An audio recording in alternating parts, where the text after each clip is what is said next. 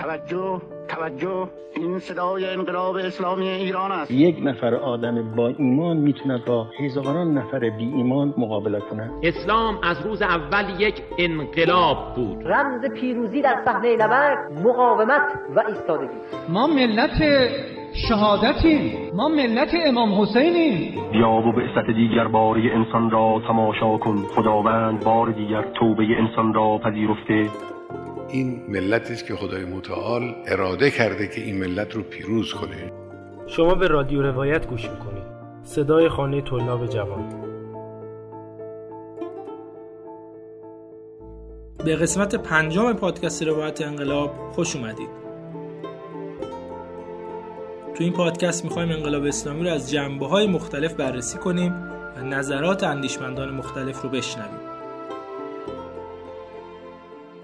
سلام و عرض ادب خدمت شنونده های پادکست روایت انقلاب. من محمد رضا آقازاده هستم میزبان شما در این پادکست.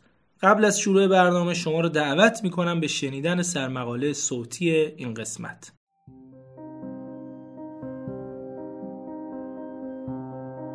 ویژگی اساسی تمدنها همهگیری و شمولیت عظیم آنهاست. به ای که انسانها به راحتی نمی‌توانند از اثرات آنها به دور باشند. پس از آن که تمدن غرب بنا شد مردم جهان را به سمت دنیا گرایی حرکت داد.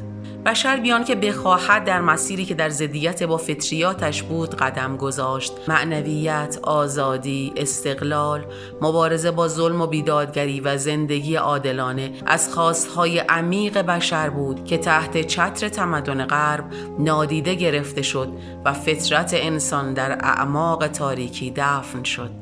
پس از قرنها ندایی از شهر قم فطرت انسانها را بیدار کرد. ندایی منطبق بر فطرت بشر. جانها دوباره ندای الهی را شنیدند و بدنها از رخوت و خمودگی خارج شدند. فاقم وجهک الدین حنیفا فطرت الله التي فطر الناس علیها لا تبدیل لخلق الله. معنویت، آزادی، استقلال و مبارزه دوباره معنای حقیقی خود را پیدا کردند و این اساسی ترین عامل جذابیت این ندا بود. ندایی که از یک انسان آسمانی برای الهی کردن زمین سرداده شد. درگیری تاریخی جبهه حق و باطل دوباره با محوریت این ندا یعنی انقلاب اسلامی ایران بروز پیدا کرد و انسانها هر کدام مشغول جایابی خودشان شدند. های پاک به جبهه حق پیوست و دنیا خواهان در مقابل آنها صفکشی کردند و چه چیز جذاب تر از این ندای آسمانی؟ برای بشری که قرنها در انتظار این ندا بوده است. بشری گرفتار ماده مظلوم و اسیر سلطجویی دیگران.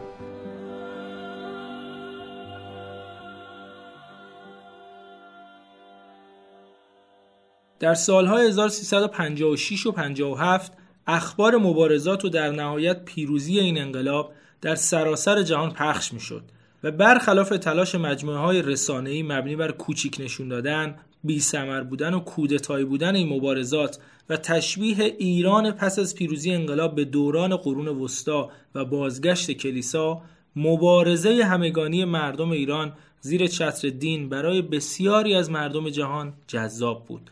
علاقه و توجه به انقلاب ایران محدود به دنیای اسلام و یا کشورهای همسایه ایران نشد و قلب بسیاری از مردم جهان رو به سمت خودش جذب کرد. در قسمت پنجم از روایت انقلاب قصد داریم به این بپردازیم که آیا این ادعا یعنی گسترده شدن و پیچیدن صدای انقلاب ایران و استقبال از این صدا توسط مردم جهان صحیحه و در نهایت بررسی کنیم که علت جذابیت و توجه جهانی به این انقلاب توسط توده های مردم چه چیزی بوده.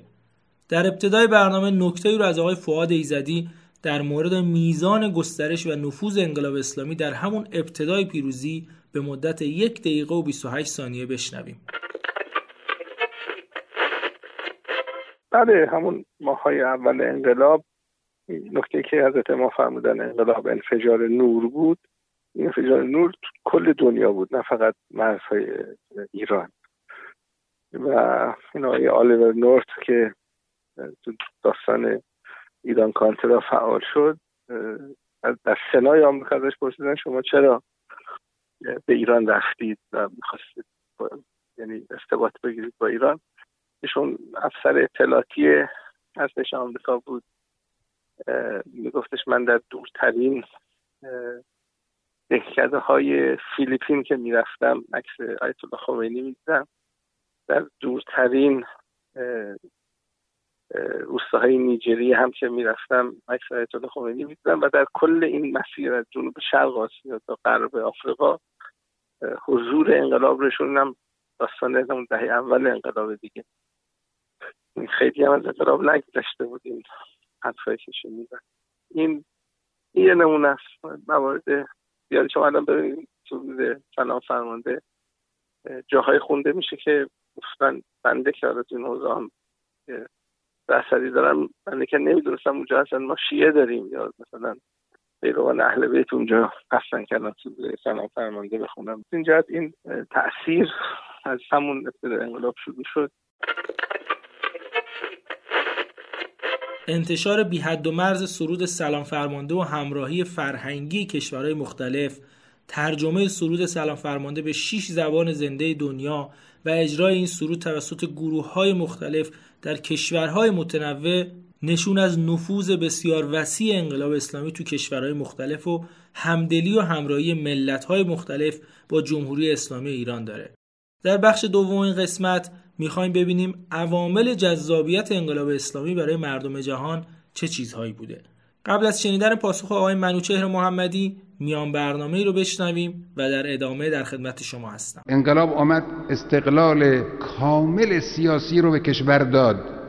یعنی امروز در این دنیای بزرگ در میان این قدرت های بزرگ یک قدرت وجود ندارد که بتواند ادعا کند خواست او اراده او بر اراده مسئولین کشور یا ملت ایران اندک تأثیری داره. که این نکته به خصوص یعنی ایستادگی استقلال عزت سیاسی بیشترین جذابیت را برای ملت ها دارد.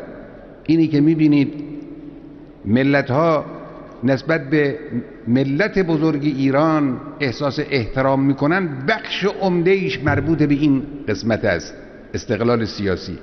من یه جمله ای رو از یک مقام غربی نقل کنم.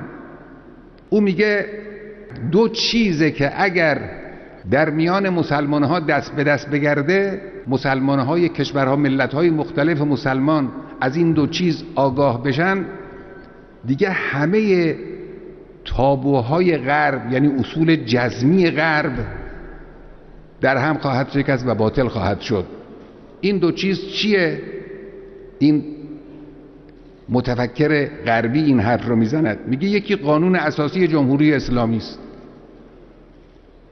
که این قانون اساسی یک حکومت مردمی و پیشرفته امروزی و در این حال دینی را در چشم مسلمانان جهان ممکن می سازد این قانون اساسی نشان میده که می توان یه حکومتی داشت که هم متجدد باشد امروزی باشد پیشرفته باشد و هم کاملا دینی باشه. قانون اساسی این رو تصویر می‌کنه میگه ممکن است چنین چیزی. این یک. دوم کارنامه موفقیت های علمی و اقتصادی و سیاسی و نظامی جمهوری اسلامی که اگر این دست مسلمان ها برسه می‌بینن که اون امر ممکن اتفاق افتاده است واقع شده است. خب میگه این امکان و وقوع نسبی که هم ممکنه هم در ایران امروز اسلامی به طور نسبی واقع شده است. این میگه این اگر ملت های مسلمان از این مطلع بشند این نظام سازی این نظام سازی را پیچ چشم داشته باشند دیگر جلو سلسله انقلاب ها را نمی‌توان گرفت. صوتی که شنیدید بخشای از سخنرانی رهبر انقلاب در خطبه های نماز جمعه در بهمن ماه 1389 بوده. پاسخ آقای محمدی رو به سوال خودمون میشنویم. ایشون می‌خوان علتهای جذابیت انقلاب اسلامی ایران برای ملت‌های جهان رو به مدت دو دقیقه و 13 ثانیه بیان کنند. جذابیتی که در اون زمان داشت این بود که واقعا از چه از لحاظ رهبری و چه از لحاظ مکتب و چه از لحاظ مشارکت مردمی همه چیزش بینظیر بود و غیر قابل پذیرش در دنیای مدرنیته بود. ببینید در سال هفت این مسئله مطرح شده بود که دین دیگر نمی‌تواند نقشی داشته باشه در حکومت ها و در موزه تاریخ باید به دنبالش گشت. ولی انقلاب اسلامی آمد با حربه دین به عنوان مکتب انقلاب وارد صحنه شد و گفت نخیر دین هم می‌تواند و منتها این دین دین اسلام و مکتب تشیع هست. دوم اینکه در صحنه انقلاب های دیگر روحانیت همواره حامی و مدافع رژیم های قبل از انقلاب بودن ولی در این انقلاب مرجع تقلید میاد در مقابل رژیم شاه میسته. این هم برای اونها خیلی تعجب آور بود که چگونه یک مرجع تقلید یک روحانی بزرگی که میاد در مقابل رژیم میسته مخصوصا مخصوصا با توجه به شرایطی که مفتیان اهل سنت دارن. می‌دونید مفتیان اهل سنت منصوب حاکم هستن و درک درستی از شیعه نداشتن و بنابراین ما رو هم به عنوان همون روش های اهل سنت می‌دیدن. و سوم اینکه انقلاب رو اونها فقط از دید احزاب و گروه های سیاسی می‌دیدن نه از یک خیزش تودهی و مردمی. بنابراین همه اینها عجیب و غریب بود براشون و در این نوشته می‌شد در نوشته هاشون که واقعا انقلاب اسلامی یک چیز منحصر به فرد و استثنایی هستش که توی خود من خاطرم هستش که بسیاری از تئوری پردازان انقلاب من اون موقع خودم در روز انقلاب در امریکا داشتم دکترام رو می‌گرفتم. می‌گفتن که آقا این تو کتابهای ما نیومده نوشته نشده. در شرایط تثبیت کامل تفکر تمدن غرب در دو شکل لیبرالیسم غربی و کمونیسم شرقی و تمرکز این دو اندیشه بر حذف دین از بستر جامعه و تشکیل جوامع غیر دینی با حضور سرمایداران بزرگ و تلاش بیوقفه مردم برای کسب حداقل‌های زندگی و فراموشی خاصهای الهی خودشون انقلابی به ثمر نشست که در عین ضعف ظاهری تمامی شعارهای الهی خودش رو با شجاعت تمام سر دست گرفت و از مطرح کردن اونها ترسی نداشت و روز به روز هم پیشروی می‌کرد که این پیشروی با متر و معیارهای روز دنیا قابل پیش بینی نبود. در واقع مردم جهان با یک مبارزه و یک انقلابی روبرو شدن که با شجاعت خواستهای فطری اونها رو پیگیری می‌کرد. خواستهایی مثل دین، معنویت، عدالت، مبارزه، آزادی، حقوق زن و در یک کلام تجمیع دین و دنیا در کنار هم که اینها از جمله عوامل جذابیت انقلاب اسلامی ایران برای توده های مردم جهان بوده. به پایان قسمت پنجم و آخرین قسمت از فصل اول روایت انقلاب رسیدیم. تو این فصل تلاش کردیم وضعیت انقلاب اسلامی رو در سالهای منتهی به پیروزی انقلاب بررسی کنیم و دلایل یکتایی و یگانگی این انقلاب رو از کلام اندیشمندان مختلف بشنویم. برنامه روایت انقلاب رو می‌تونید از تمامی پلتفرم های پادکست گوش بدید. ما تو شبکه های اجتماعی هم هستیم. ایتا، تلگرام، اینستاگرام و توییتر. از هر جایی که این برنامه رو شنیدید انتقادات و نظراتتون رو برامون بفرستید. و همچنین منتظر قسمت های بعدی روایت انقلاب باشید.